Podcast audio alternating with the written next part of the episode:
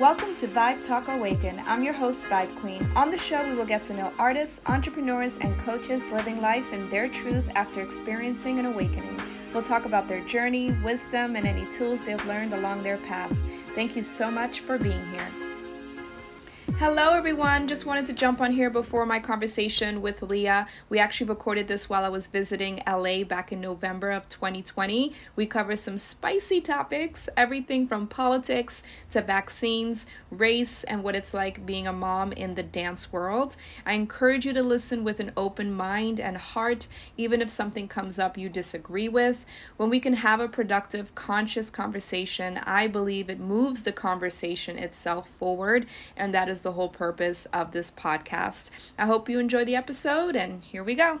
I'm excited to have a very special guest. I'm your host, Vibe Queen, and behind every good dancer is a devoted parent. Leah is the dance mom to Charlize Glass, a 19 year old professional dancer who started at just two years old and is represented by Clear Talent Group. She has danced for the Super Bowl, Missy Elliott, Justin Bieber, and competed on MTV's America's Best Dance Crew and World of Dance. Today, we get to know the story of her mom, who is a conscious parent and co owner of Glass House LA, an up and coming dance studio. We will dive into what it's like raising a biracial daughter in the entertainment industry as a proud Christian and Trump supporter.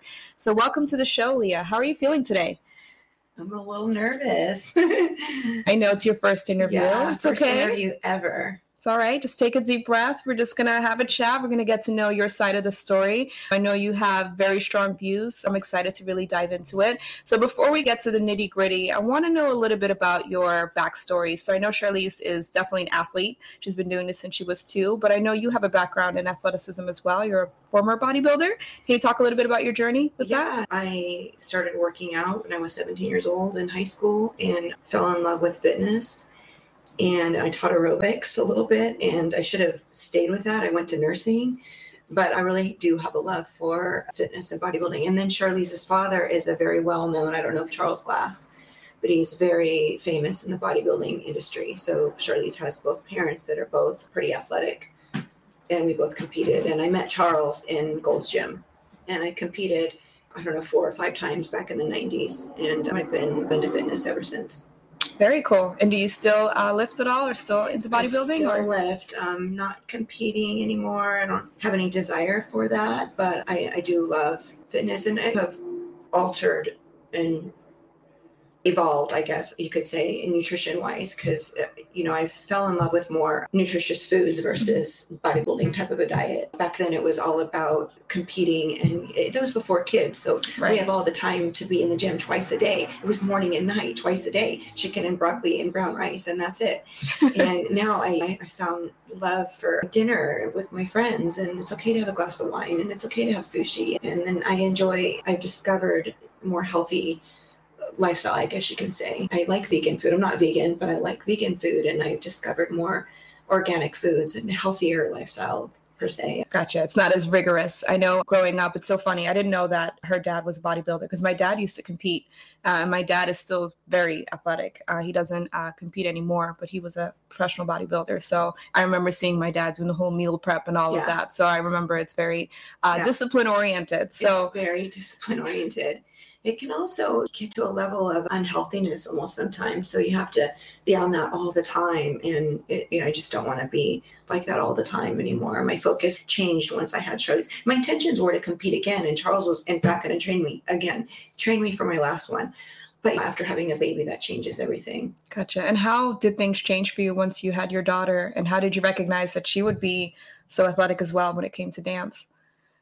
oh god she was literally you could ask our dance teacher that she had muscles on her hamstrings Wow. in a diaper so we were always laughing about the hamstrings and charles would be like calves and i'm like hamstrings but she was just a natural like standing at the tv Just bouncing moving. bouncing at the tv to dora the explorer and in the wiggles dorothy Dota, Dota. so I was like, yep, putting her in dance right away. Wow. Um, and she just soaked it up. had a rhythm like that. And yeah, to answer your question, my um, focus was 1000% to being a mom and being with her. It was hard for me to find time to get to the gym when you have a baby and you're working. It's welcome to motherhood mm-hmm. and adjusting to more things than before babies. It's just you. Yeah, I, had to figure it out. Take a Bjorn and go for a walk up the hills and figure out how to get fitness in. Um, so once you realized that you wanted to take this full throttle when it came to dance, and I know there's a lot of sacrifice as a dance mom uh, and yeah, dance classes and costumes, they're not cheap. How were you able to make that work? Doing that and just going through that. Can you share that with us? Yeah, it was definitely not easy. I, I took her to the dance studio when she was two, and I was like, I kept calling her because someone gave me her number at their age. And it took her a minute to call me back. And I said, Am I crazy? But I think this kid has talent. She's, Oh, let me take a look at her. Whatever. I brought her in and she was like, OMG, like I'm obsessed with her. And then that's how it started. And she was always in the front and center. And at one point, she just, you could tell that it clicked. The, I guess you could say the, the swag. Mm-hmm. And then she just had it. The it factor. But, yeah. but as far as costumes, her dad did help me out with costumes at that point he was helping me with dance. So he helped me with costumes together. We we made it work. He didn't help me i don't know if i should say this he didn't help me take care of her physically. I did everything but he helped me with costumes. Okay awesome. So i want to switch gears a little bit and just talk about what's happening today and just the pressure when it comes to, to race because i know for me i'm biracial as well and growing up i know this sounds cliche but i didn't really see race as a kid my mom yeah. was white my right. dad's black so it's just right. that those are my parents yeah so it was other people that would remind yes. me of my race did mm-hmm. you find that you had a similar experience yes. with charlize and did you have to have that conversation no. with her no conversation okay because we didn't see any color yeah, it's interesting because I've seen lots of people ask those questions, mm-hmm. and it, it, was never a question. I, I, racism is racism because people m- make it racism, but it wasn't a problem ever, ever. She was always happy and thriving and doing well because she's beautiful. I teach my daughter to walk in a room. She'll say, Mom, how come everybody's looking at me? And I tell her, because you're beautiful because you're you're Charlize Glass. I put my kid up to know that she is it. She is beautiful. Not I'm black or I'm oppressed or my skin color. Has that been difficult this year with what you've been seeing and just also being Christian and being a Trump supporter and what you've been seeing with the BLM movement? How has that played a toll on you and her? Yeah. What I have experienced, and I think a lot of people um, can agree with me and maybe disagree, I've gotten a lot of DMs, a lot, and a lot of positive people and a lot of hateful people. I get both. Or maybe uh, some is hate, some is kids, some is trolls, some is just genuinely wanting to learn more and asking questions. I feel like a lot of people are just ill informed and they're listening to garbage repeating itself on mainstream media. And it's just this constant repeat of Trump's a racist instead of actually really researching it. Mm-hmm. People have said he said this and this, and I said no. Actually, he said this and th- I don't know if you want to go into that.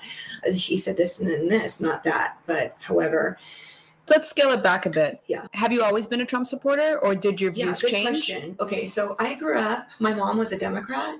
Okay. So yeah, so I grew up thinking that's what everybody was. I grew up thinking that rich people were Republicans and poor Same. people were Democrats. That's just what we all were. That's what I was taught. And you grew up in California? I grew up in California, okay. and I don't really remember anybody being a Republican. That was the norm. My mom is still a Democrat. So I remember dating Charles before we had a baby, and I remember talking about I don't even remember who was office at the time. I was 30, and he was like, "You're Republican, aren't you?" And I'm like, "I don't know." This is, goes back to like, how does Charlize feel? She's eight. She just turned 19, but this whole year she's 18. So she doesn't really know. She's figuring things out.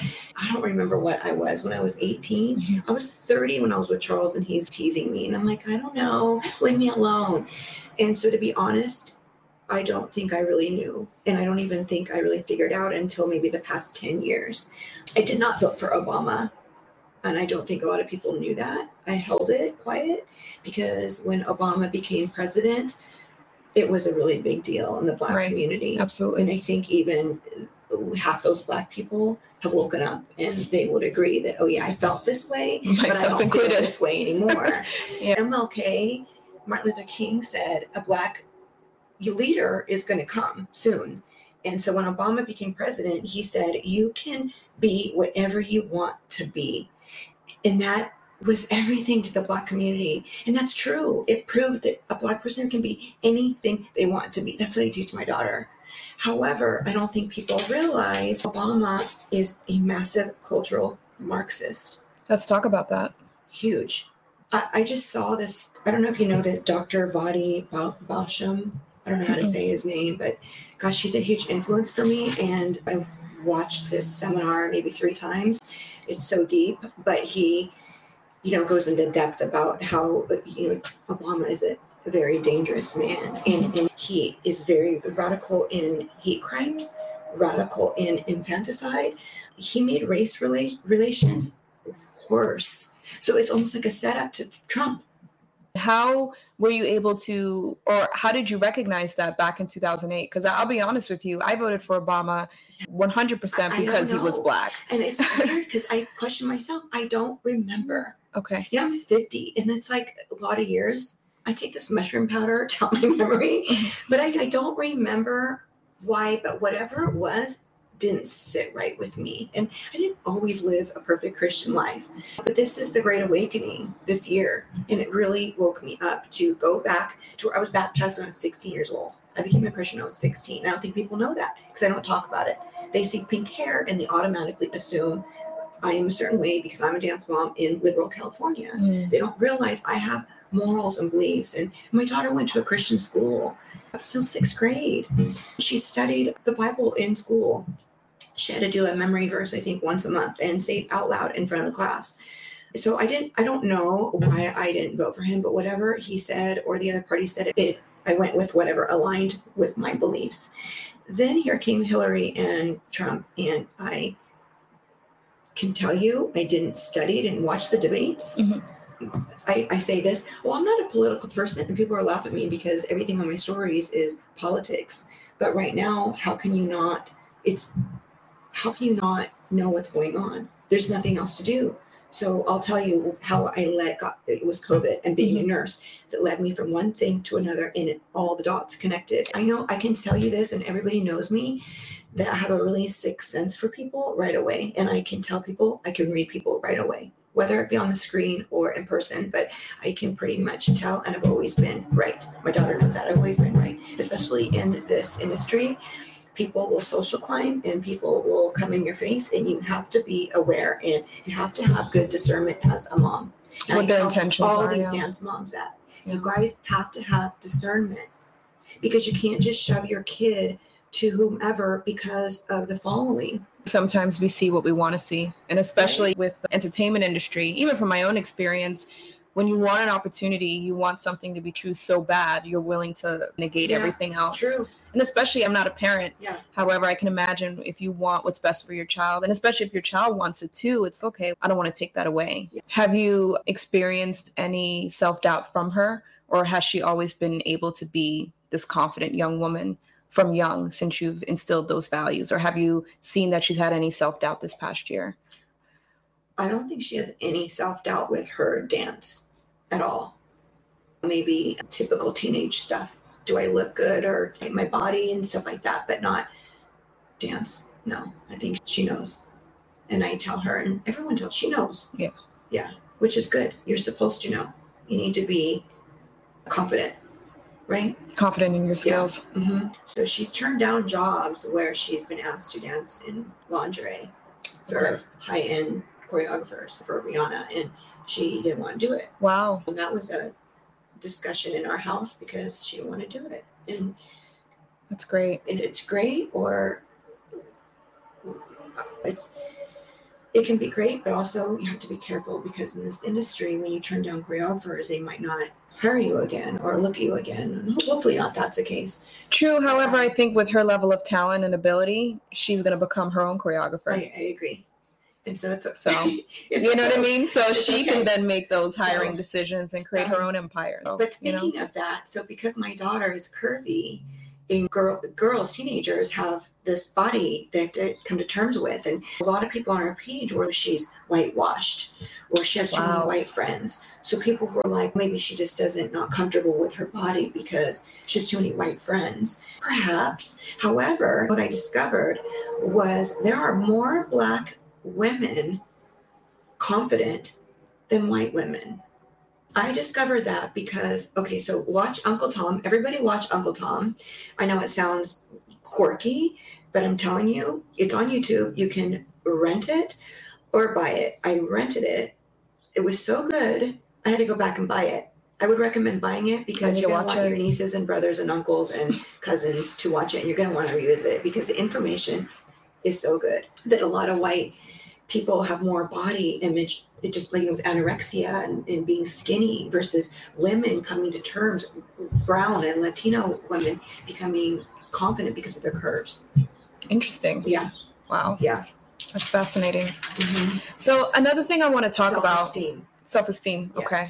Another thing I want to talk about is uh, the fact that you're a registered nurse, and Yeah. so you're a registered nurse during a pandemic. What has that been like from the beginning to now? Did you at any point buy into the the whole COVID nineteen? yeah it gets tricky because you say oh i don't buy into it and then they automatically go she said it's not real Right. no one's disagreeing that it's not real in fact i had it and i felt like i had the flu Mhm.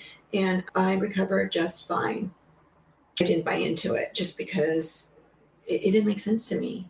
It, it- you know what? It didn't make sense to me when everything was getting shut down because I'm an advocate for mental health. And I've been working in pediatrics. Um, I worked in peds for my whole nursing career. Okay. And I see how many kids come in the hospital. There was one night we had 10 kids in the ER for suicide. And one of them was 10 years old. 10 years old. Wow. It breaks my heart. Those kids break my heart. So that's before COVID. Imagine now, I was watching lives and kids coming on lives and they're just depressed. They need to get outside and they need friends. And I believe in school. I noticed it right away because I just felt for the kids. I'm like, there's no way you have to show me the proof. In, even they prepped us. So as a nurse, I don't work in inpatient anymore. I moved to outpatient. So they were prepping us outpatient. We have a nurse that's seven years old and she hasn't been inpatient nursing for 30 years. And you imagine she was freaking out because they Right. put us in this class for a prepping for a surge. So just in case we have to surge, we have to get you ready for the floors. Because in case hospitals get maxed out with these COVID patients, you guys need to know how to take care of them. And you're talking about peds nurses that have been pediatrics for 30, 40 years, outpatient for how many years? And you're gonna have to go back to the, the charting is different. It's, it's like saying you have to go learn how to work at Starbucks by tomorrow. Like you just learn like in a three hour class and the computer is different. And it's when you're old, it's hard to learn a computer. And so everyone was freaking out. It was a big deal. Everyone is like calling out sick. Everyone is going on medical leaves. It's crazy. And I knew that wasn't going to happen. I'm like, this is never going to happen. A surge? Yeah, show me numbers. And then our supervisor at our hospital is my Facebook friend. He's also the ex military. So he's a pro Trumper. And he was always told me, this is bullshit. Oh, and he's a supervisor. So he sees all the admissions and all the ICU beds. And he, he was like, this is bullshit. And not to say that there aren't people that are sick or people that, you know, are in the ICU. However, I think we've learned a lot from what happened in New York back in the Mhm. day when they were putting everyone on vents right away. And I even said back then, oh, maybe they shouldn't be on vents. This is not working. And I was when we were seeing all the nurses coming out and the respiratory therapists and all the lives and people crying. Do you remember all that Yeah, was on Instagram yeah. back in March? Yep. were, And I was sharing all of them. Yeah. and there was all these vents that weren't being used.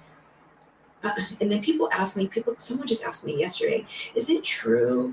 Is hospitals busy right now? So this is the thing right now is it's flu season. So we're always busy in flu season. We're always maxed out. Before COVID, we were maxed out. So are we going to be maxed out again? Yes. Is it going to be all COVID? No. We've been testing coronavirus for 30 years. Coronavirus. It's in a 17 viral panel, along with adenovirus, RSV, 17 viruses, plus influenza A and influenza B. And now we have COVID. Everybody with a sore throat right now is getting tested. Anybody and everybody. I work in the tents now. I've been in the tents since March, testing tents. And it is so crazy. Over 700 people come a day to get tested. Wow. Imagine Wow. four people processing that. Four of Four us. people. Yes, 700. And what are the accuracy of these They tests? wait four hours in Four the hours. parking lot to get through the line to get tested. And what what what are the accuracy of these tests? Because I've been hearing some mixed reviews on that too. I actually just heard this morning from uh, just- Mhm. actually just saw it this morning pop up. He said he was talking about the COVID vaccine more about, but he said that they're highly inaccurate. I don't see the results. I, we just test them, so Gotcha. I cannot personally say, "Oh yeah, I've seen A, B, and Right, C." right. But I hear just what you guys hear. But I think that there's a lot of false negatives. I think that you could have coronavirus, which is the common cold, and maybe test positive, which doesn't mean that you have it. And it doesn't mean that you're a carrier. I don't even believe in, do you remember Judy, Dr. Judy Mikovits? I'm sure your listeners know her. And she said from the very beginning that there is no such thing as asymptomatic carrier. Really? So I knew that because it just made sense to me. Like you can't, I can't give you a sickness if I'm not coughing on you. They hear that on the news and they're like, "Oh, I get asymptomatic here." How? Show me how.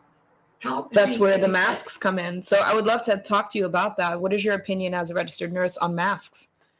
Oh, it's BS. Mas- masks should never be worn for a healthy person. Why? If I'm healthy, why should I wear a mask? My friend got yelled at the ATM the other day. She told me that some lady yelled at her because she wasn't wearing a mask outdoors at an ATM. I walked in Pressed Juicery because I'm not used to wearing masks because I don't. I'm an anti-masker, and I, I forgot even though I have to wear it all day when I'm at the hospital, and I always get in trouble because I always have it down and somebody will, you know, Yeah. come by, my boss. But I have to breathe. It's hard to breathe in those things all day. Mind you, I worked all summer when it was 100 degrees out Oh there, man. 100 plus. They would give us ice vests. Wow. And, and it's weird because in the very beginning, we had heaters. It was raining.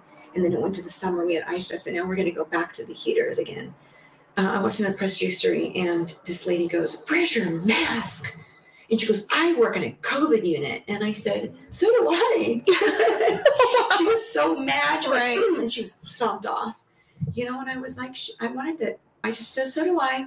I, I wanted to say, first of all, you, you, if you should know better, because if you're healthy, you shouldn't be wearing a mask, period.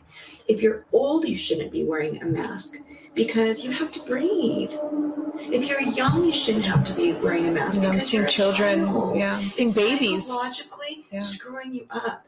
Oh yeah, I've been in the airport and I saw this Asian family and they had the masks, they had the shield, they had both their kids in masks and shields, and I felt I'm in a science project. It, it's devastating. They don't realize what they're doing to their kids. Yeah. And then I'm smiling and I'm trying to talk to them and they're just looking at me. And I take the mask down and I smile and then they smile back. Once Yeah. I take them out, they see me smiling. It's, it's sad. It's devastating. And I'm Um, gonna tell you, I'm gonna get fired one of these days because I'll tell the patient, you can take it off. The mask off. when, I, I'm in that line and I'm processing patients to get tested, I always ask them, why are you getting tested? And they're like, oh, I don't know. Exposure, it's 85% exposure. So we have over 700 people coming in, and most of all of them, oh, my my job, or so and so, my neighbors, uncles, cousins. Like, why? This leads me to my next concern and question, and I want to go a little bit down a rabbit hole with you. Vaccines. And what is your opinion on that? Will you take the vaccine? And as No, a nurse, what are you going to do? Absolutely not. So that scientist I saw this morning, he said, unless you're over 70 years of age, there's more concerns with the vaccine than there is getting the virus. Why are people so concerned when there's 99.9% of a efficacy with a with the virus? Like people, it's 99% of a cure rate. Like people, it's just mainstream media, like brain like putting this. He said that 51% of the people, I guess this is now, are saying that they don't want the vaccine. Typically, it takes four years for a vaccine to come out, and they're pushing this in months. And this is a vaccine, a type of vaccine that we've never done before. They're they're taking DNA from what I'm reading is fetal cells, and they're going to mix it with my DNA. No, I'm not taking that. I absolutely won't take it. And some nurses are like, "Are am I ready to walk?" I am, but thank God I have another project coming. So I have another way out. I, I, don't know. I'm not taking it. I know in Ireland, for example, you already have to, they have the passport thing. So if you want to travel, you have to already be tested and things like that. So I know that's ultimately what they're trying to do. It's is, crazy yeah. to me. I could get tested today. It's just like the flu. And then I could get it tomorrow. So what difference does that testing make to me? I just don't. Control it's all control. And yeah. what bothers me is everybody is just going along with it. Char was in a dance class last week and I didn't know this, but no one knew. And she shows up and they made them all test before they took a class. Really? And I was like, Are wow. you kidding me? I was frustrated but not angry because I love this choreographer and I know he's just doing what he has to do to do the love of work that he does with his art. But it's an invasion of privacy. It's just so frustrating. And now the kid is in the system. I'm never going to get tested. I don't want to be in that system. Who knows what wow. they're doing with this? Now we just started this saliva testing, and it's just I don't know if you've done the 23andMe, but it's just that you have to spit, yeah yeah yeah I've heard of that. You have yeah. to spit up to here, and that takes your DNA. I don't know if that's what they're you know what, but they have it. That guy this morning, he said the infection rate is less than the influenza, uh, the COVID, you know, but I, and he said that is they're keeping the fear in the people. Why? Because it's fair enough to say that it's because of the election. Mm-hmm. And there's less people dying of that than influenza. People forget about the flu. My friend died of the flu two years ago, not last winter, the winter before. People, it, it's hard when you have the flu. And it, I know it's hard when you have the COVID. So many comments, especially on Shar's page, you're going out and you're getting people sick, people are dying. And they're hearing these crazy numbers that are like millions of people are dying. No, there's not millions of people are dying. No, there's going to be millions of cases, yes, because we are testing, like I said, over 700 people a day. Yes, there's cases. There's going to be increased cases because you could have a sore throat and maybe test right. positive and this is another thing I learned. I just learned that if my my nurse job, when I'm not in the COVID units, I have to answer emails to the doctors in, in a big pediatric, pediatric clinic at Kaiser, and uh, these emails come in like crazy about COVID, and they ask all kinds of questions. If if their kid tested positive, when can I test again? And the doctors are like, you don't need to test again, period. Yeah. And if you do, you're going to be positive for a long time. It'll still test positive, even though you don't have it anymore. Right. Yeah. So how can we keep track of these people that are coming in randomly that are just wanting to get tested? It's becoming At like an point, obsession. It's so crazy. Yeah. It is obsessed. It, it is an obsession. And they all got tested before Thanksgiving. I worked two days before Thanksgiving and we had 730. And they were in that line for four hours. It's crazy. It's crazy. So, something I want to talk about because ultimately, I think you and I both agree that it's definitely a method of control and being able to then, what I believe, to push this vaccine. And it starts with if you're able to take people's freedom away little by little, by the time they wake up and realize what has happened, all their freedom is gone. And so it happens with, oh, it's a two, three week just to flatten the curve. I knew back then, I'm like, this is not two, three weeks. Yeah. Then it then the masks. Oh, okay. Then the lockdown, then another lockdown. And now here we are at vaccines and tracking. So I want to talk about, you mentioned that the Democratic Party is the party of slavery. So I really want to dive into that because I feel like that kind of connects all of the dots in the big picture. So, can you talk a little bit about that? Yeah, I cannot vote for anybody that's going to be pro abortion. And for my Christian friends that call themselves Christian, but they're all over Kamala and Biden, no, it doesn't go hand in hand. You are not a Christian and you're voting for abortion. And now they're talking about, and yes, it, it's just like the oh, it's only two weeks when, when we were shut down. Now they're going to full term abortions. And I just read that pretty soon they're going to be able to have a baby and kill it after it's born. Are you insane? That's murder. When is it not murder? And then we and then people can debate what's when is it actually conceivable, whatever. But why is it that because you are black or because you have a certain color of skin that you're told to vote for democrats? Right. Why can't i decide who to vote for? Why can't we have independent thinking? Why is it so horrible? But then you have the dems saying there's no democracy. You're not letting us have a democracy. If you're telling me that i have to vote for one certain party because we have brown skin and it your skin color is dictating your free versus independent thinking and it's not right. And then you're called you're called a sellout an uncle tom. There's all these words. I've even been told go eat your oreos there's all these things that people say really What? horrible mean things Wow. and people come to me and they're like, How dare you? How dare you? You have a black kid. How do you, you know what? Do your research, first of all. But back to the Democrats, because I had to do some research. And I researched back that the Democratic Party is the party of the slavery. Margaret Sanger, which is the founder of Planned Parenthood, which is, they, they planted these Planned Parenthoods strategically in minority communities to target Black and minorities. Does that not make sense to you? And she was a known racist. Well, those of us that done our research, we all know Margaret Sanger, Bertha KKK, Jim Crow South, Black Wall Street. I watched Black Wall Street. I did my research. So all these people that are coming at me, please go do your research and then tell me because at one point, where did it switch? Because all of a sudden now it's you're horrible if you're black and you're voting for Republican. Back in the day, all blacks were Republicans. And the Democratic Party opposed civil rights movement 13, 14, and 15, which freed the slaves and gave black people the right to vote. The Dems unanimously voted against those rights. How can I, as a mother, vote for that? Mhm. There is no way. There's no way in hell I would vote for Biden. You can't pay me a million dollars. And let's talk about the real racist, because that's the real racist party. There's no way. No, there's no way. I would never, ever in my life. And I'm happy to tell anybody that I would, and I'm not teaching my daughter. Now, what Charlize believes in, Charlize is her own person. Can you imagine? Believing that your kid, you're, or, or if you're black, you are taught to be disadvantaged and oppressed. It's the suppression movement and not confident. No, I teach my daughter that you are everything and you're confident. We're not oppressed. Am I aware that she has to work harder? Yeah, I'm not blind. I know that. So I'm not against, you know, I understand where they're coming from. And I know that we need awareness because I've seen it. And for 19 years, I've seen it in my daughter's struggle. I know that a white person can walk in that dance class and be mediocre and get different kind of attention than my kid gets.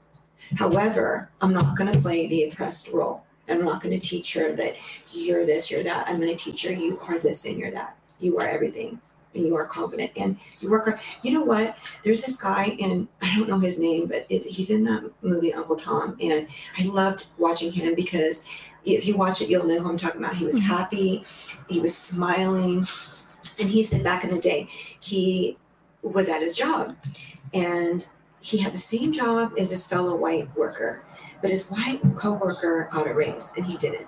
So he went to the boss and said, "Hey, got a raise. Mhm. Is it because he's white?" Mhm. And the guy said, No, it's because he got a master's degree.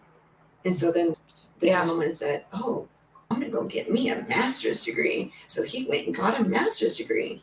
He worked hard. Mhm. And then he came back and he was like, Hey, I got a master's degree. And guess what? He ended up growing in his company and he, he got this position, that position. He, I don't know, he, he got, he developed his own, I don't remember, but it reminded me of Charlize's dad because that's what I was attracted to when I met Charlize's dad. He never taught Charlize to be oppressed. He Hmm. came from South Central and he came from, he had three stepdads, loser stepdads, and one mom that refused to go on welfare. And she just worked hard. And so she taught him to work hard. And he went to Berkeley and he got a master's degree. And he's working, making a lot of money, and he's doing very well, not using his master's degree anymore because he found a love for what he is good at, and that's bodybuilding. And he is so artistic with his bodybuilding that he teaches a certain way of bodybuilding that no one else can cultivate because it's it's like being a choreographer and there's no other way that he's his own per he's created his own style basically. Mhm. and he did so well with that. He figured i'm doing i'm doing better than this than i am that engineering degree. I'm not going to do that anymore. And so when i met charles he woke up at two o'clock in the morning every day and he still does and he starts work at 4 a.m every day. And he's a go-getter and he makes his own living and he's gotten everything with his own dollar. And nothing has ever been a freebie or a handout or And so this is why where we're at in society is so dangerous. And I made a post about it and I got a lot of backlash for it. I talked about something um, victimhood victimhood and and on the flip side black privilege and the reason why i bring this up is because unfortunately the dangers of what i call black privilege can be used and it can be very dangerous and so when you brought up the situation of the person who got a raise and who didn't and they did because of the master's degree i've actually been in a similar situation and when i brought that situation up and so i'll, I'll give a quick synopsis of the story i was working for a company it was all women so i knew it wasn't gender and so I wasn't getting a base salary. This was for a sales company. And they were, I found out. And so, of course, I felt all like, why am I not getting the money? And they are. And so, this was actually when BLM was already happening. This was in 2016. And so, I didn't want to bring up the race card, but I was very unconscious at the time. I was not spiritual. And so I was like, okay, if I need to, I'll bring up the race card, I guess. Maybe I will. And at the time, I was still married and I had a lot of influences around me.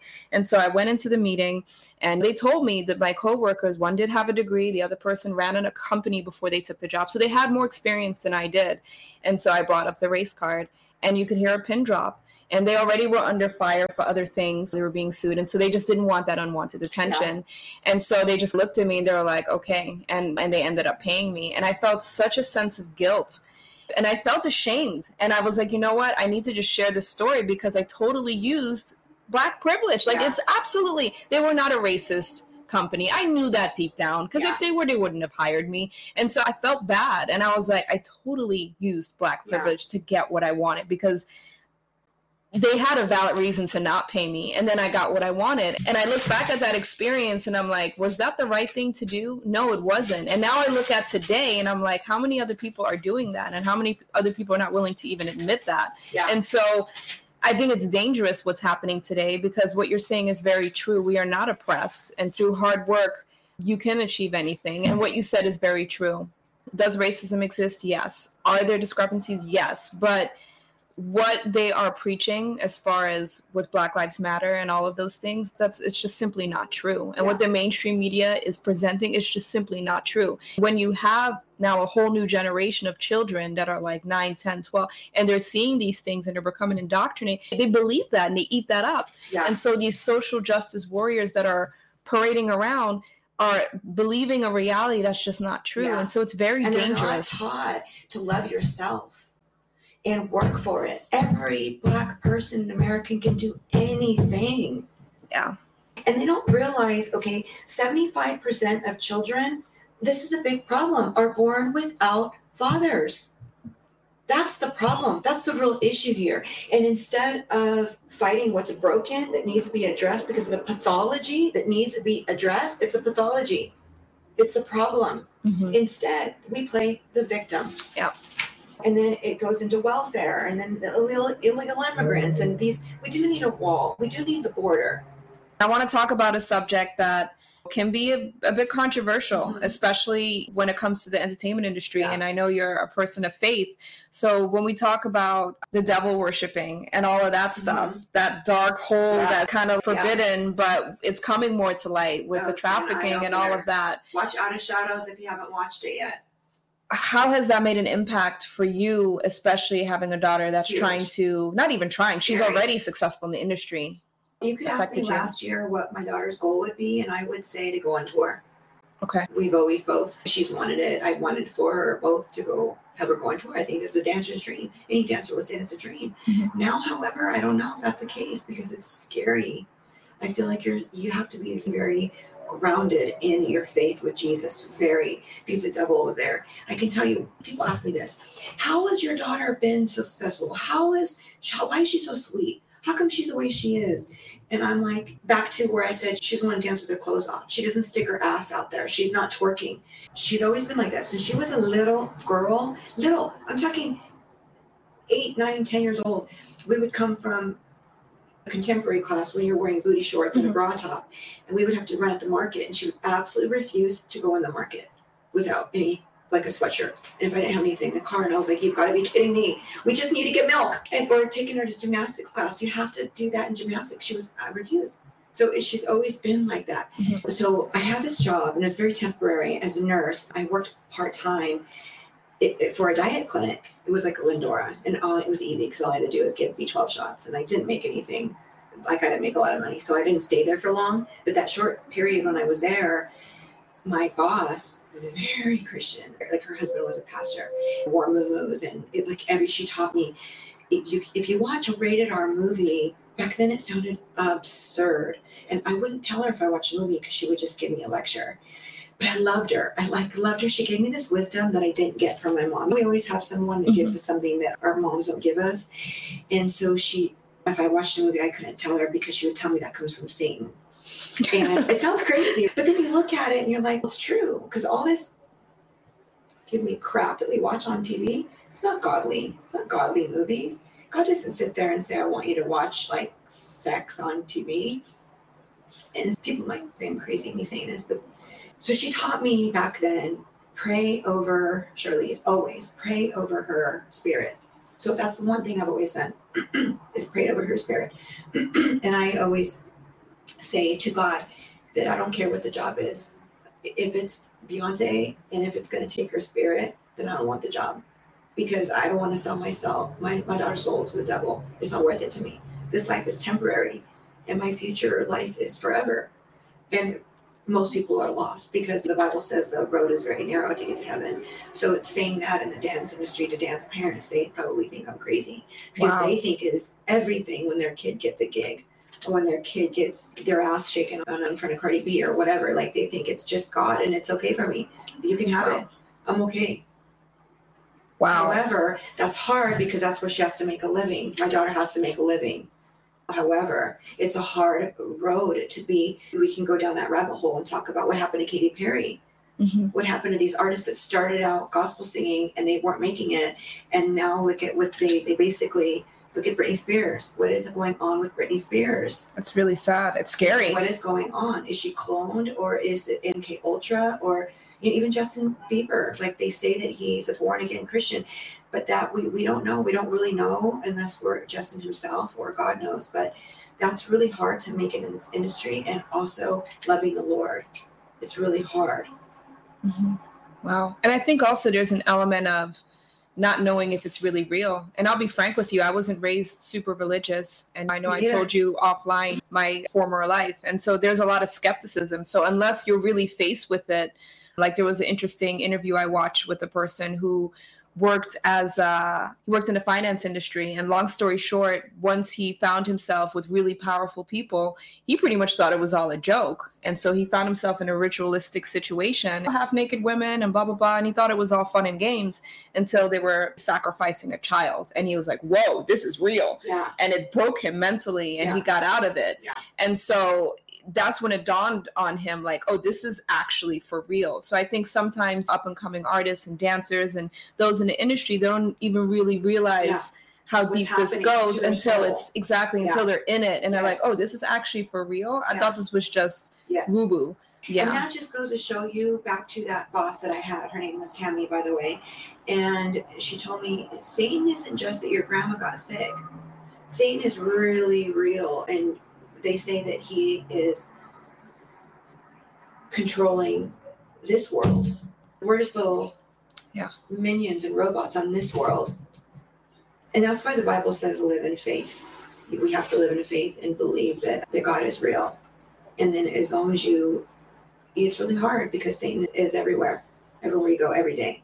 And you have to just remember to to pray and bring everything to God. And that's hard because we all stress every day. I stress every day. I'm really full. My my problem is anxiety.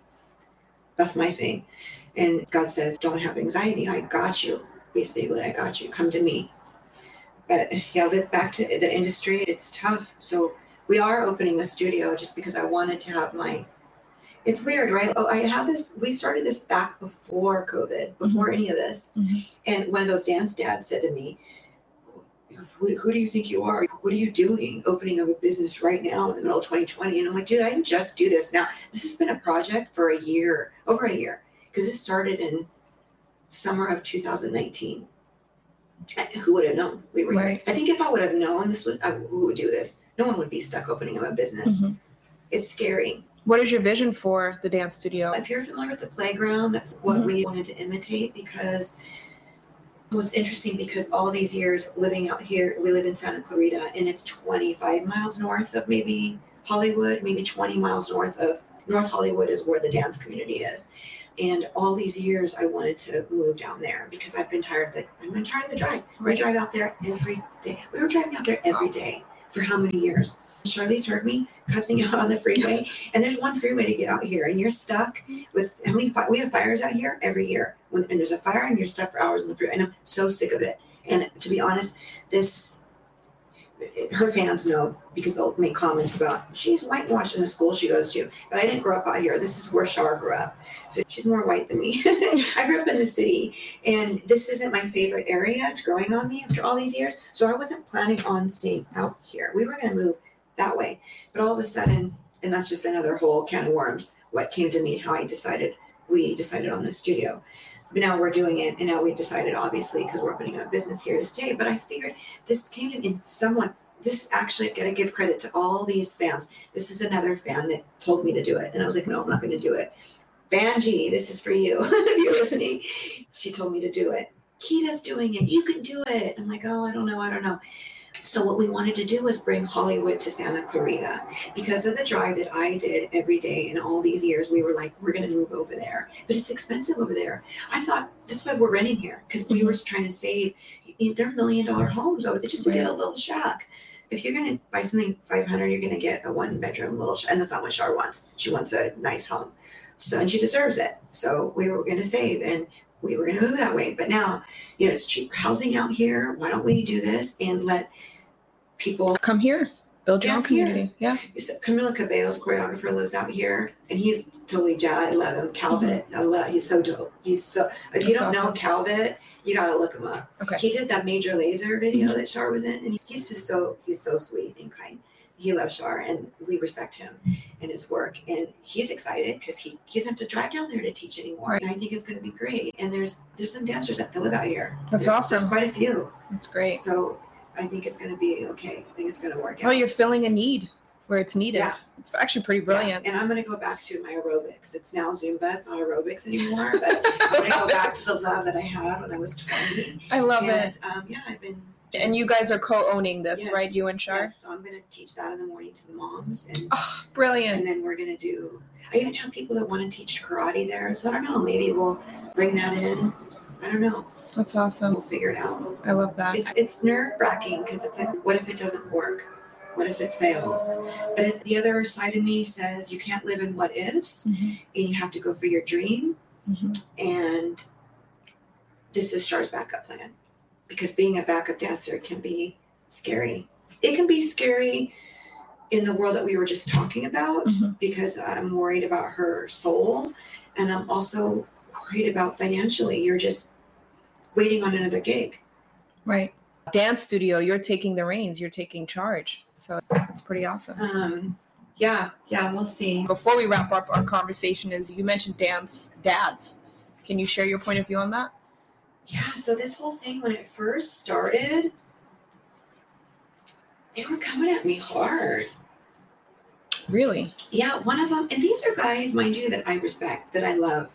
They were probably my favorites. One of them, I stayed at their house when we were out of state, drinking in the bar with them. Totally love them, respect them, love this kid, love, love, love. One of my favorites. And I can think it's mutual. He loves my kid too. It's he would question me at the beginning of COVID, for instance, what would you do if you were the president? You wouldn't close down. It's funny because president gets all this. Oh, we should talk about Trump. he gets all this flack for shutting down, but then he gets flack for not shutting. It's like no matter what he does, he's going to get. I've heard people say he didn't shut down soon enough. Well, he shut down the whole. I just heard a Republican the other day that was against him talking about how he handled this whole COVID situation wrong because he shut down the, the world for the last year. But then you hear the other people that they think he should have shut down sooner. sooner. So it's just can't please everybody. Mm-hmm. We all know that.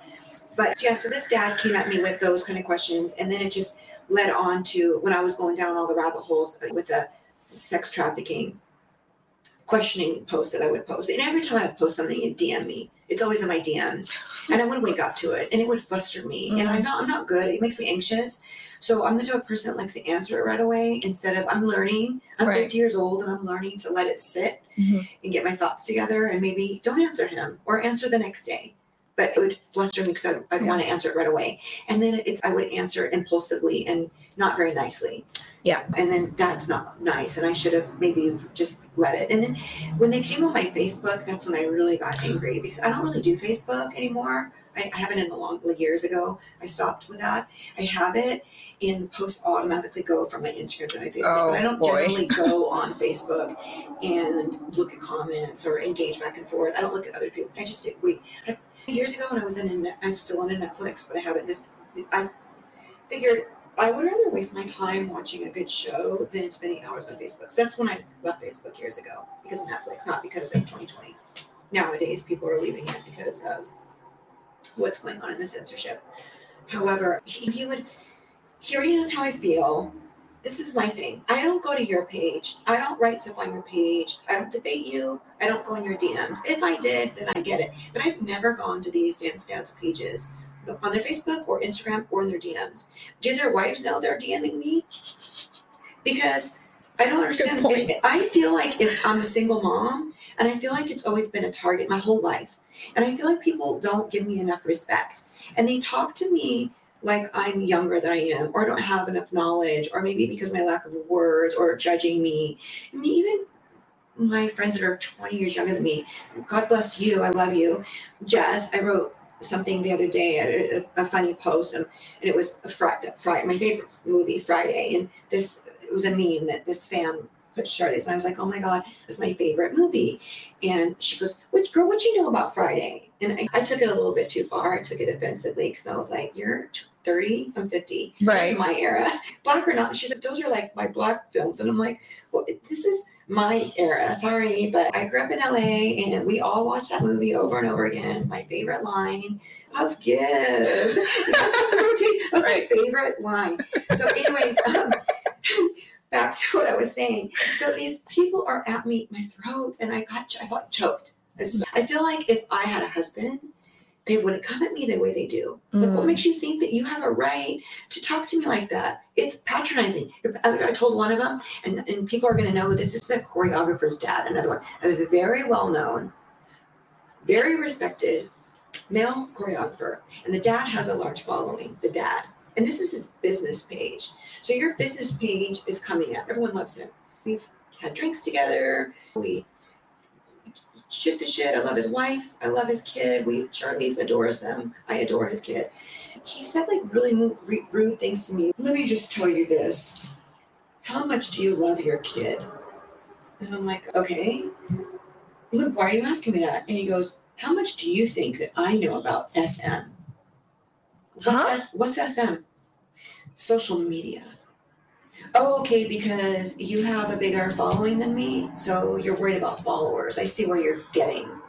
So basically, he's telling me, I'm just concerned of your daughter's opportunity. You keep talking about Trump and this in this industry, worried. You should look out for your daughter's best interest. Wow. But then this is the same person that calls wow. Trump the orange man. No, right. you're saying that because you hate Trump. Exactly because that's the acceptable narrative. Yes. And I said, I'm more worried. I'm not worried about man hating me. I'm worried about Jesus. And then I kind of handled it wrong because I think I threw in Jesus at him. And it was like, okay, people that don't believe it's really irrelevant. It's like, why it didn't make sense to him. But like, see, but see, I hate to interrupt you, but I don't understand why that's even, how is that handling it wrong? See, I don't understand why that's even an issue. And I, I hate that we've gotten to a place in society that just speaking your mind and just speaking Yeah. for what you believe in is not okay. And the fact that he can say the orange man or whatever derogative term Yes. towards our current president, which is completely disrespectful, Yes. and you share your point of view and your faith is not okay. Like, how did we get And so far? my DMs. I don't get that. Leave me alone. That's crazy to And me. finally, what really ticked me off, this went on for many months. Oh, and then he starts to talk, kept talking about the followers. And I'm like, okay, my daughter and your son are literally almost side by side, the same following. And you have 17,000 maybe, I have seven. Who care? I don't care because I'm not working. My account, my person, it's not a business account. Mhm. Clearly, I don't care. I'm not making money off of Instagram. I don't care. If I cared about losing followers, I wouldn't be posting what I'm posting. Right. My daughter is fine. I'm not worried about my daughter. He tried to take that angle at me. And what really took me off is at the end, like months of this went on, and it was just recently, and he literally screen recorded something that I posted and he posted on his story. And then you could see my name at the top, and he was putting smiley, laughy emojis. And then he wrote a comment like this She's uh, officially lost her mind He's being a bully. Bully, Yeah. an online bully, and that Yeah. really hurt my feelings because this is somebody that I, I love. Your art, he's very artistic. I respect you in that sense. And then I'm still following him, but I told him, please unfollow me because obviously I'm triggering you so bad Right. to the point where You're you're becoming a bully. you're you're reposting stuff that I'm doing, and that's mean. What did he say? He didn't say anything, he didn't respond, and he unfollowed me. Because I think he recognized what he was doing. Yeah. Like, doesn't his wife see that? I don't think, and this is not to excuse his behavior, but people, and this is the thing about Trump, which is very interesting, and this is why it is the Great Awakening in so many ways. Love him or hate him, he is waking so many people up and amplifying who they truly are. And so it's interesting. I've lost a lot of friendships and acquaintances, but Same. and it's I, I'm very grateful because it's amplifying who people really are, and it's just making apparent where they are in their consciousness and how they're behaving. This is how I look at it, and this is where I'm at. I think if it's a healthy conversation and it's moving it forward and it can be productive, then that's a good thing. But if it turns into bullying or if it's personal attacks, Yeah. I just have no tolerance for it. it's hard because in the dance community, they're mostly all liberals.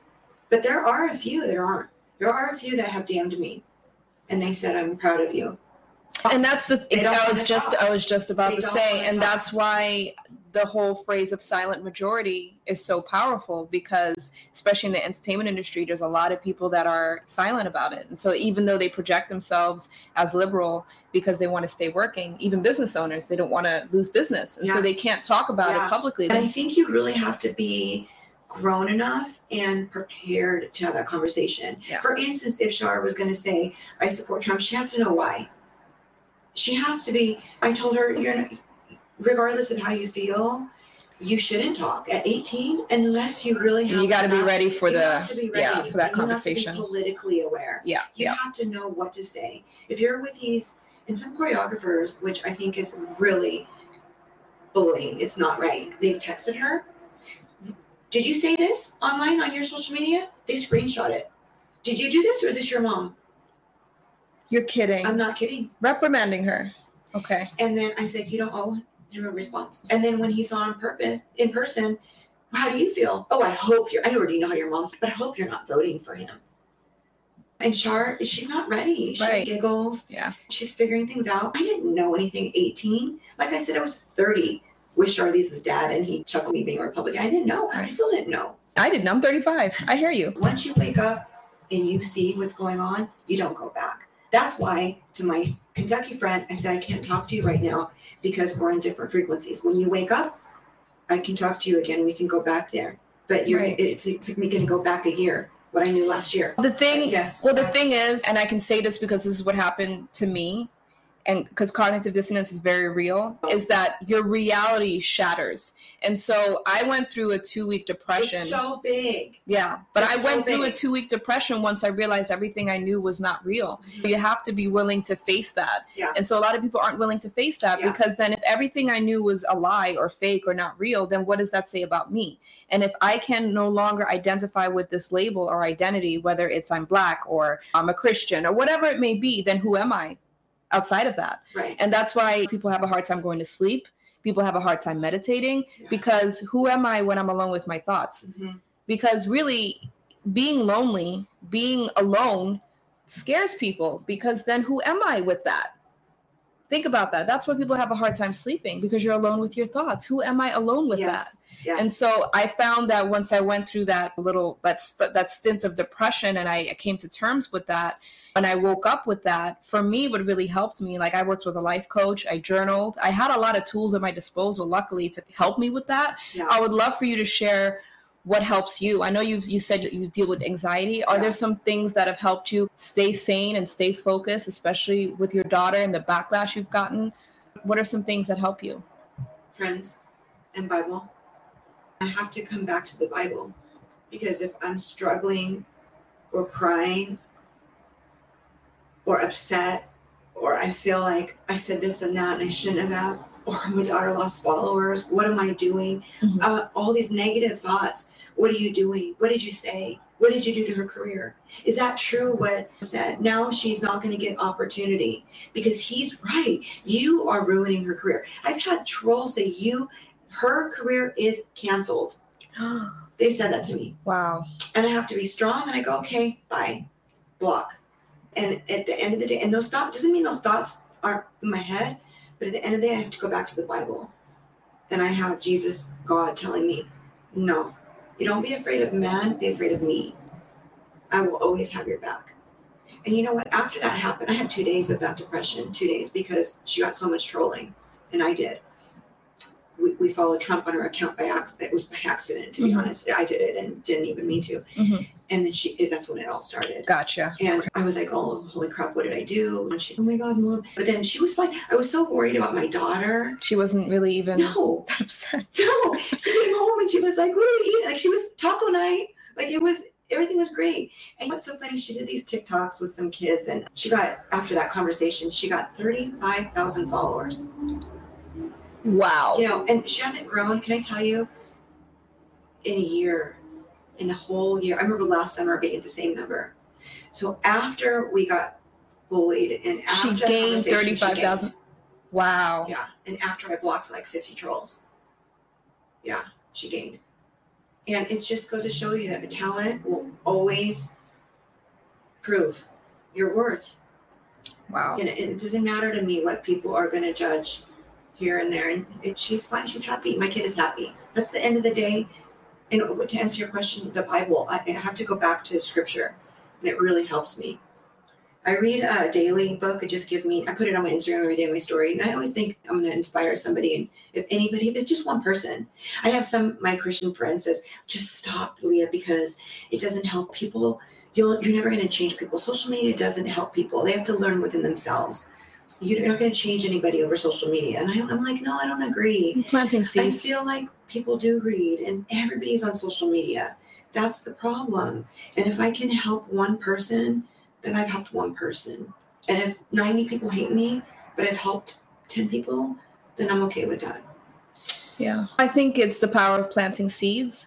And you are planting seeds in the subconscious, even if they read your story or your post and their conscious mind didn't grab it, if it, in the subconscious mind it's been planted. And also, that one person knows a person, and they know a person, and they know a person, and they know a, you know what I mean. So there's that compound effect. We were watching this when I was painting the truth about cancer, and I started opening up to vaccines and the CDC and whistleblowers. That that, that doc, whether you like vaccines or not, it's so good. I put something on my Instagram. If you go way back down there, I put stuff about what they did to the black community with the MMR vaccine, Mhm. and they hit it, and they were killing people, and then they were cooking the books, and they were frying it, and they were burying it, and then a whistleblower came out and he talked about it and they won't tell you that. The public does not know the amount of vaccines that these kids get now before the four months is more than you'll have in your whole life. The schedule now is different than it was when my my daughter was a kid. If I were to have a baby today, I wouldn't vaccinate my kid. Same. Yeah. And people are calling that selfish. And Yeah. Yeah. yeah. And when I people agree. like first came out and they said stuff to me, mean kids said, "Oh, you're an an- anti-vaxxer," and I said, "No, not my daughter got vaccinated." But 20 years ago, the schedule was so different. And I was even waking up 20 years ago. I read about stuff years ago and I didn't do any, the major, I just did the major ones. I didn't do the extra. I would never do that HPV Mhm. ever. Have you Mhm. researched that? I have. I actually almost got it, but I was too old. I was just I two mean, years girls too are old. passing yeah. out on it. hmm And you know the placebo with the HPV is mercury. They didn't even use water. Wow. They did a placebo with mercury. And girls are passing out. It's called POTS syndrome. POTS. I think P O T S. And I can tell you because I work in a, a vaccine clinic basically, Mhm. and that's all we do every day. Right. And I see them come in with. So I've seen there's 70, I think, million cases of autism now. When I was growing Oh, up in the 80s, I didn't, I didn't even know what that meant. I've never seen an autistic kid in my life growing up. Even nursing in the 90s, I went. I graduated from nursing school in 1992. I've never seen a case in nursing school. All those years back in the day, never saw autistic kids until maybe I saw my first maybe when I was a baby, and then now it's one every couple kids has autism. And then the the nurses that work in that and they still deny it. How can you deny it when you see it every day? They're Right. just blinded. yeah. They just think it's by chance or just because or genetics or whatever. No, it's not. This is from vaccines or all the eczema they get or EpiPens. Everybody has an EpiPen. I can tell you because I answer the emails. And everybody needs a letter for school to carry their EpiPen. Everybody has eczema, allergies. It's crazy. Yeah. There's apparently a, a fund to get a settlement, and it's government funded. Uh, and who's paying it? The taxpayers. I think it's seventy percent or seventy-five percent of people that go through the steps will get will get paid. Yeah, it's was it's, it's crazy. Let me pull it up. I have this. Um, here, I posted this just yesterday. This was as of December 1st, 2020. This is The National Vaccine Injury Compensation Program has paid was that four and a half billion dollars? Wow, that's insane. And you know that you're not even allowed to sue? I don't think Yeah. people realize it. If Yeah, so- injury, you're not even allowed to sue. yeah, Ronald Reagan, that. 1986. Mhm. Yeah, You're not It's even allowed to devastating. sue. And it, people don't realize that. And then you have a problem. And then now they have this special vaccine court. And that's hidden. That's a secret, this vaccine court. That's a hidden secret. I didn't even know that as a nurse. So I discovered all this and I was listening to these 10 documents and the MMR vaccine. I was like, whoa. yeah. The more you go down the rabbit And the hole, HP the more you find. And then hepatitis B. Why are they giving babies hepatitis B vaccines? You technically don't need it as a baby. But you, you make, when you start having sex is really when you possibly might need that vaccine, hepatitis B, but not as a, an infant. And they're giving them all- to give it, and they just go, okay, just listen to what they tell you. Yeah, I can tell you nurses that are on the right side in the NICU that don't like giving it. Yeah, the awake, the awoke ones. Wow. But it's so crazy. I remember my daughter got, she was dancing to a lot. We were at Bally's out of all places in Vegas, and it's like the smokiest, oldest hotel. And she got pertussis because I didn't give the booster. And everyone thought I was terrible because she had the whooping cough. And I worked in the hospital, and that my pediatricians were like, "Oh my God, shame on you." But I was like, you know what? I'd rather her have it and have a higher, have it anything. She has a higher immunity than these kids that have to continue to get boosters. Mm-hmm. Bill Gates is like, who put this man in charge? And just he's using people as guinea pigs. When I saw what was happening in Pakistan and in Africa and just all of these places, people. yeah. But then publicly, this is a He's success. kids. There's what what It's country appalling. is, it Africa where they won't let them in? Or India. And then when you hear Melinda Gates say, yeah, the people that should get it first with the COVID is the. African American community and Yeah. those in the uh, Yeah. Essential workers, it's just, what is your MO here? And you know it's interesting at my job they push it so hard. Woke me up too because I've worked in peds all my life, and it's not to say that I'm against medicine because in in- inpatient is different. Like for instance, emergency medicine. If you broke your arm, I'm here to help you and give you your antibiotics and morphine and get you better and get you out. But it's when I transferred to the clinic outpatient and it's just all these well baby checks and all these vaccines. It really woke me up and i just don't like it. It doesn't sit right with me. Mhm. and they have incentives. So it's every nurse has to give Mhm. so many um, shots and vaccines. And so many doctors have to give it.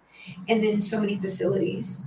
So it's our facility against the other kaisers and the other nation nationwide. And then it worldwide or whatever nationwide or statewide statewide nationwide, and it, it just goes up and up. And I think the doctors are probably pressured because it's part of their job. And I, I don't know what, if I was a doctor, I'd just want to get my own private practice. But uh, they're they believe in them. They believe in the vaccines because that's what they're taught in school. But it's crazy. I walked in my boss's uh, office and they have a big whiteboard and it's literally tallied up the flu vaccines. It's like a sales It is- meeting. It is. Wow. We have monthly meetings and we're, it's. Hit- hit- hit your it's quota. reiterated, a quota, quotas. Yes, and, and everyone wants a jacket. You know, if you get so many, if you give so many, you get a jacket. And I'm like, you guys Wait, can have what? the jacket. I don't care about the jacket. Are you serious? I'm serious? serious.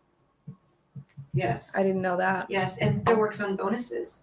So it's the, the more we give, the more, the bigger the payout, the more bonuses. So it's it's a sales job. for sure. That's one thing that I really didn't like coming from other children's hospitals when I came to Kaiser. It's just I felt like I'm in a corporate world. I felt like I have a I still feel like that. I'm in a suit and tie. I just want to take it off when I get off. You know, it's just Yeah. and Well, now with a be me. mask. Yeah. Yeah. Wow, this is crazy. What's an unpopular opinion that you have? I know you have many, but what's another one that we haven't covered? so my daughter being biracial she always had great hair very kinky though very curly. Mhm. and she had this it, it's she made a statement. So back in the day when it was popular to straighten your hair Mhm. everyone was straightening their hair. We didn't. We we we rocked the fro.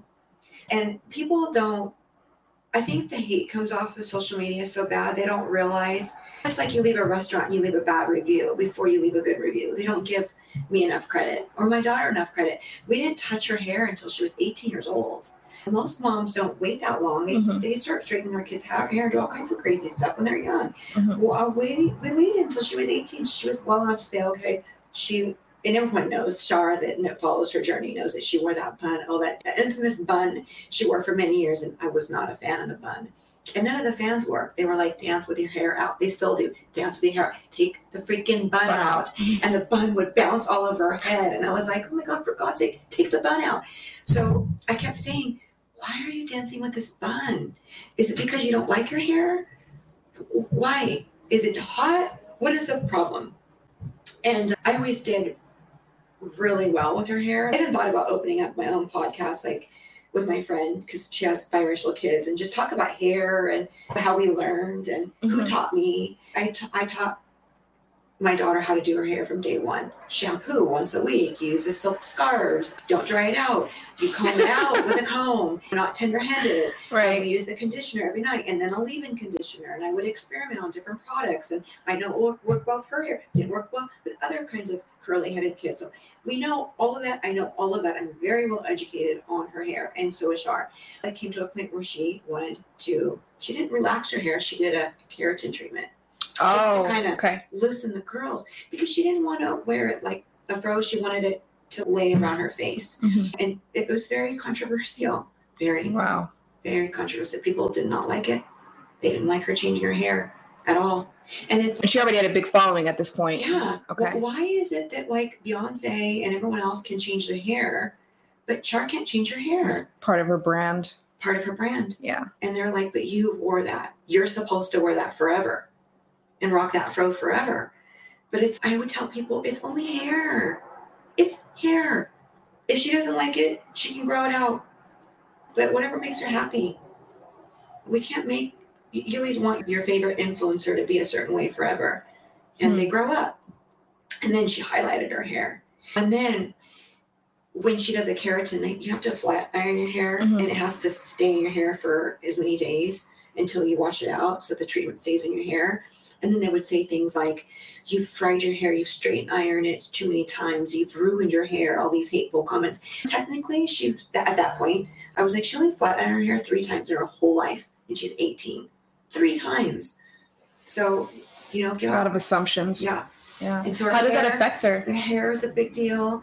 She just gets irritated. She's, can they just leave me alone? Let me be me. Leave me alone. I want to change my hair, so let me change my She's hair. 18. It's experimenting. I think every kid wants to And just have fun. Yeah. You know, and don't be negative and mean and comment. But I understand their point too. Like I understand rocking the fro, and I think it would be so cool if she could just rock that fro. But I understand where she wants to change it. We all I change my hair every month. I've been pink, purple, black, blonde. We change our hair. We're women. It's almost doesn't feel better. Fans almost, I guess, they're viewing her as like an object, but yes. you're this. Yes. How dare you so do that? Right. on social media.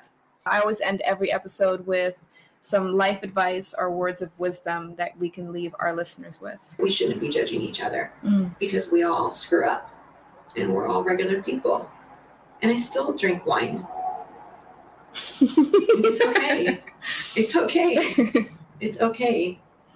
I think with that, those words of wisdom ring true. We shouldn't be judging each other and just leading our lives doing our best. And I think something that really resonated with me, and it's been my theme with the Great Awakening, is once we know better, we should do better. And that's always been my aim. Yeah. So, and my hope is that I, this isn't just, oh, it's a trend mm-hmm. or this is where you're at right now. Mm-hmm. My hope is to, yes, Leah, open that Bible again that's been closed for so many years and continue your journey to wellness and Christianity and dig deeper and learn more. And it's funny because people will send me verses and I'm like, oh, yeah, I remember that. Yeah, I remember this story. I remember that story. And I, I listen to the Bible too. I listen to Pray. It's a app. I sometimes mm-hmm. I just listen to that in the car. Just if I don't have time to read. People can't read. It's hard for people to read nowadays. Yeah, there's so many options now, technology. Yeah. yeah. So. so there's no excuses, right? Yeah. Right. I want to thank you so yeah, much for, so much for taking the time. I'm so grateful that we connected. I know we connected through social media. You reached out to me, so I'm just so grateful. Crazy, and it's funny right? because the way this all came together, I saw a sponsored ad and I saw your daughter dancing. It was for like a membership uh, type thing. I forget the name of the company, but your daughter was dancing. Swap. It, I think I don't remember what it was, but like you can take online dance classes or whatnot. Okay. But your daughter was dancing in the video, and I used to be a dancer back in the day. I did the Broadway Dance Center uh, program back in 2006, and so I was watching her dance, and she reminded me so much of me back when I was 19, because that's literally when I did the program. Mm-hmm and I was watching her and I was like, oh my God, she's so adorable. I was like, she's so cute. And I was like, that's like my younger self. And, you know, I followed her and I was like, oh, she's adorable. She's going to be a star. She has that it factor. And I didn't even think about it again. Like just another person in the universe, you know? And then you commented on on something. I don't even remember exactly how we connected, yeah. but it was definitely through Trump and then asking someone to be on a podcast and i was like would you yes i think that's what it was yeah and then it, it, turned out you were the mom of this girl and i had that fond memory and i was like what what are what the chances yeah. and now here i am in la sitting here Crazy. and it's just wow and i just i don't know that just brings tears to my eyes because it's just such a oh. beautiful moment so oh. just keep being true and keep living your truth because that's how you attract people that are supposed to share that message. Thank and you're doing a great job. Thank you. And you're, you're sorry. Thank you. I always question, and here's something else. I always question, why am I like this? And when dance moms meet me, like they come because dance moms come from all over Canada, they come from all over the states, and they move to Hollywood to pursue their kids' dream. Mm-hmm. And we talk, we meet, and we're backstage, and we're watching our kids dance. And they'll because I'm always the verbal one, always. And they're like, "Oh, so you're the one that says what I want to say. So you're the one that says my thoughts. And I'm like, yep, that's me. It's either love me or hate me. And right. people know that I'm a good mom. They know my heart is right. They know I wouldn't sell my daughter's soul. They know that we are honest people. We are good people. But I think on the outside, they might think, oh, she's a little crazy, or they're a little crazy because I'm outspoken. I appreciate you coming on here, speaking live. You went from not talking live at all to just sharing it all. So, so I appreciate it. And I hope you continue to share. So thank you so much. Thank you for having me. Thank you so much for listening. I would love to hear your feedback and thoughts on the show, as well as any topics you would like for me to cover on solo episodes. Please just book a time with me using calendly.com slash vibequeen slash let's vibe, and we can hop on a phone call. I can get to know you and connect directly. I look forward to hearing from you, and until next time.